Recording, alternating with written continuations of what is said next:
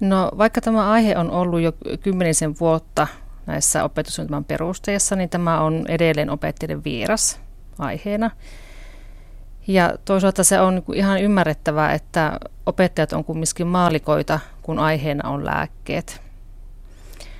Ja syitä tähän niin voi nyt olla vaikka se, että tämä ei ole niin opettajan koulutuksessa ensinnäkään mukana, eikä täydennyskoulutuksessakaan. Ja oppikirjoissakin tämä on niin kuin hyvin harvoissa varsinaisena aiheena, etenkin alakoulun puolella. Et siinäpä ne oikeastaan ne perimmäiset syyt tälle vähyydelle. Eli opettaja tästä ei välttämättä hirveästi voi syyttää, jos siellä ei välttämättä niitä tiedollisia valmiuksia ole, eikä siitä ole pidetty myöskään huolta. Kyllä, siis nimenomaan näin, että meidän tarkoituksena ei ole mitenkään niin syyttää opettajia, kun etten tätä aihetta opeta, vaan tässä niin kartoitetaan tilanne ja tällä tavalla sitten saatetaan niin opettajille tietoon, että tämmöinenkin aihe on ja näin sitä tällä hetkellä opetetaan ja tästä voisi niin petrata tätä opettamista. Mutta kymmenen vuotta tämä on todellakin ollut jo koulujen opetussuunnitelmissa ja todellakin vähäistä tämä opetus siitä huolimatta on. Mutta se tarkoittaa kuitenkin sitä, että opetusta annetaan. Millaista tämä annettava opetus sitten on?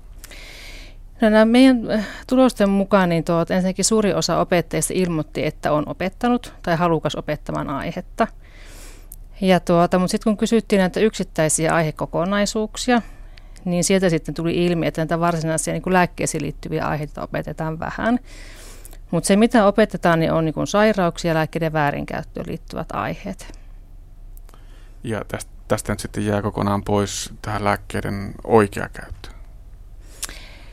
No tavallaan jo, että se tuota, että mitä lääkkeet ovat, että se lääkkeiden oikean käytön edellytykset, niin ne on meillä, mitä ajatellaan tässä niin kuin lääkekasvatuksessa, tässä lääkkeiden oikean käytön opettamista. No lääkkeet on kuitenkin ihan arkipäivää meille kaikille tänä päivänä. Enemmän tai myöhemmin lapsetkin tarvitsevat lääkkeitä ja jossakin vaiheessa myös, myös ilman sitä vanhemman auttavaa, opastavaa ää, läsnäoloa.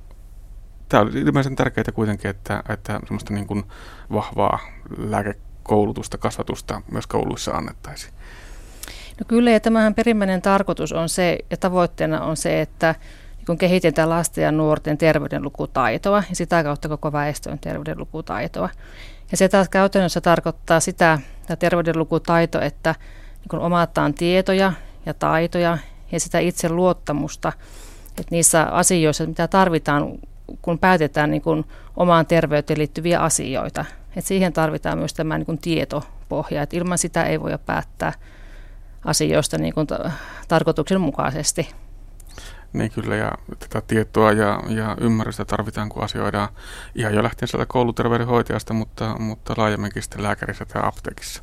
Kyllä, nimenomaan, että yksittäisenä tavoitteena on nimenomaan se, että, että nämä lapset ja nuoret pystyvät keskustelemaan niin lääkkeestänsä lääkärissä ja apteekissa sekä myös kotona, ja tarvittaessa pystyy sitten hakemaan itsenäisesti tietoa tästä lääkkeestään ja vielä sitten arvioimaan sen tie- tiedon luotettavuutta, mikä on nykypäivänä varmaan hyvin haastava.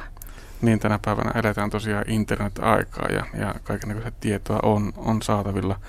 Öö, miltä se tuntuu, löytyykö siltä tämän päivän lapsilta, heitähän kutsutaan tämmöiseksi niin kuin, niin kuin tuota, natiiviksi digisukupolveksi, mutta tuota, löytyykö sieltä sitten sellaisia valmiuksia välttämättä, että oikeaa tietoa löydetään?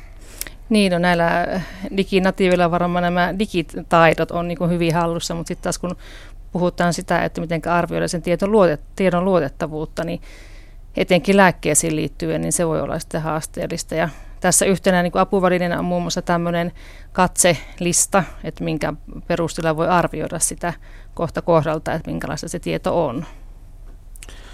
No tämä siis ei todellakaan ole mukana opettajan koulutuksessa. Täydennyskoulutuksessakaan tätä ei, ei sen kummemmin opettajille ää, tätä tietoa anneta, eikä edes oppikirjoissa ole, ole tästä aiheesta tietoa. Eli nyt on tilanne vähän sellainen, että, että lapsi ei siellä koulussa vahingossakaan kyllä törmää siihen, siihen aiheeseen edes oppikirjaa selaamalla.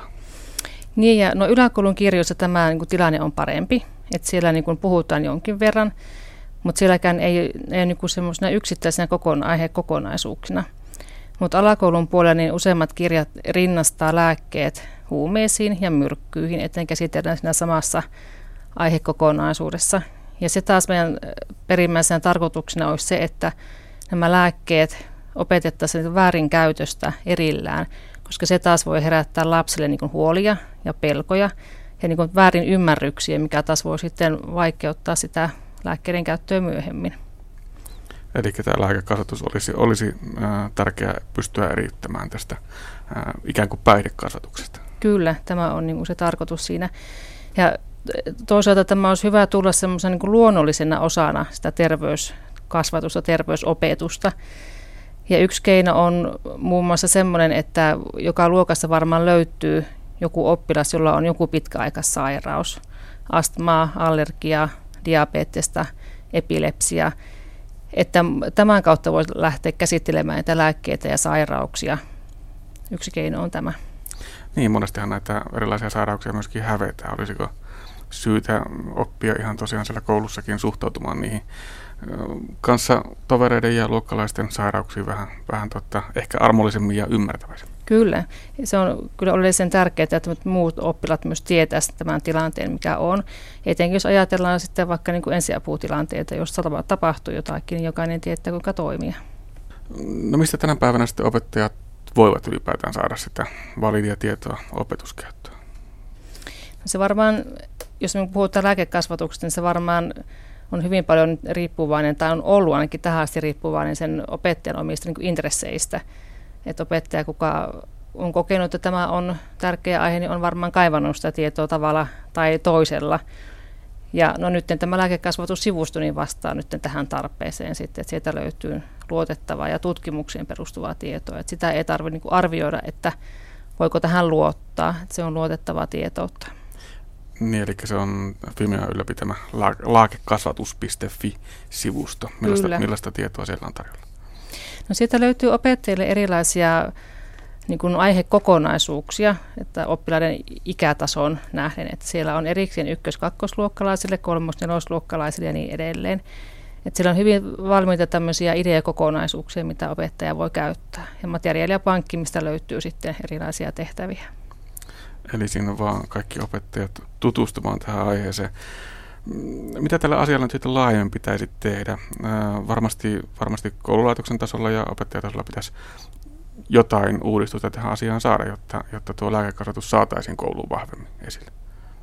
Kyllä, ja nythän näitä opetussuunnitelman perusteita, niin niitähän nyt tarkastellaan, että ne on nyt uusiutumassa, ja meillä on tavoitteena saada tämä myös niihin niin kuin selkeämmin esille, että nythän tämänhetkisissä perusteissa, niin sehän on hyvin kuvattu hyvin laajasti, että se on ymmärrettävää, että jos opettajat eivät saa sieltä kiinni, että no miten tätä opetetaan ja mikä tämä niin yksittäisenä aiheena on, miten tätä voi opettaa, että tarkemmin eriteltyä niitä tavoitteita ja keinoja. No koulussahan siis todella jollakin tasolla tätä, tätä opetusta annetaan, mutta miten paljon kodeissa kannattaa nojata siihen, että kouluissa lääkekasvatusta annetaan? Varmasti asioita kannattaa käydä myöskin kotona jonkun verran läpi.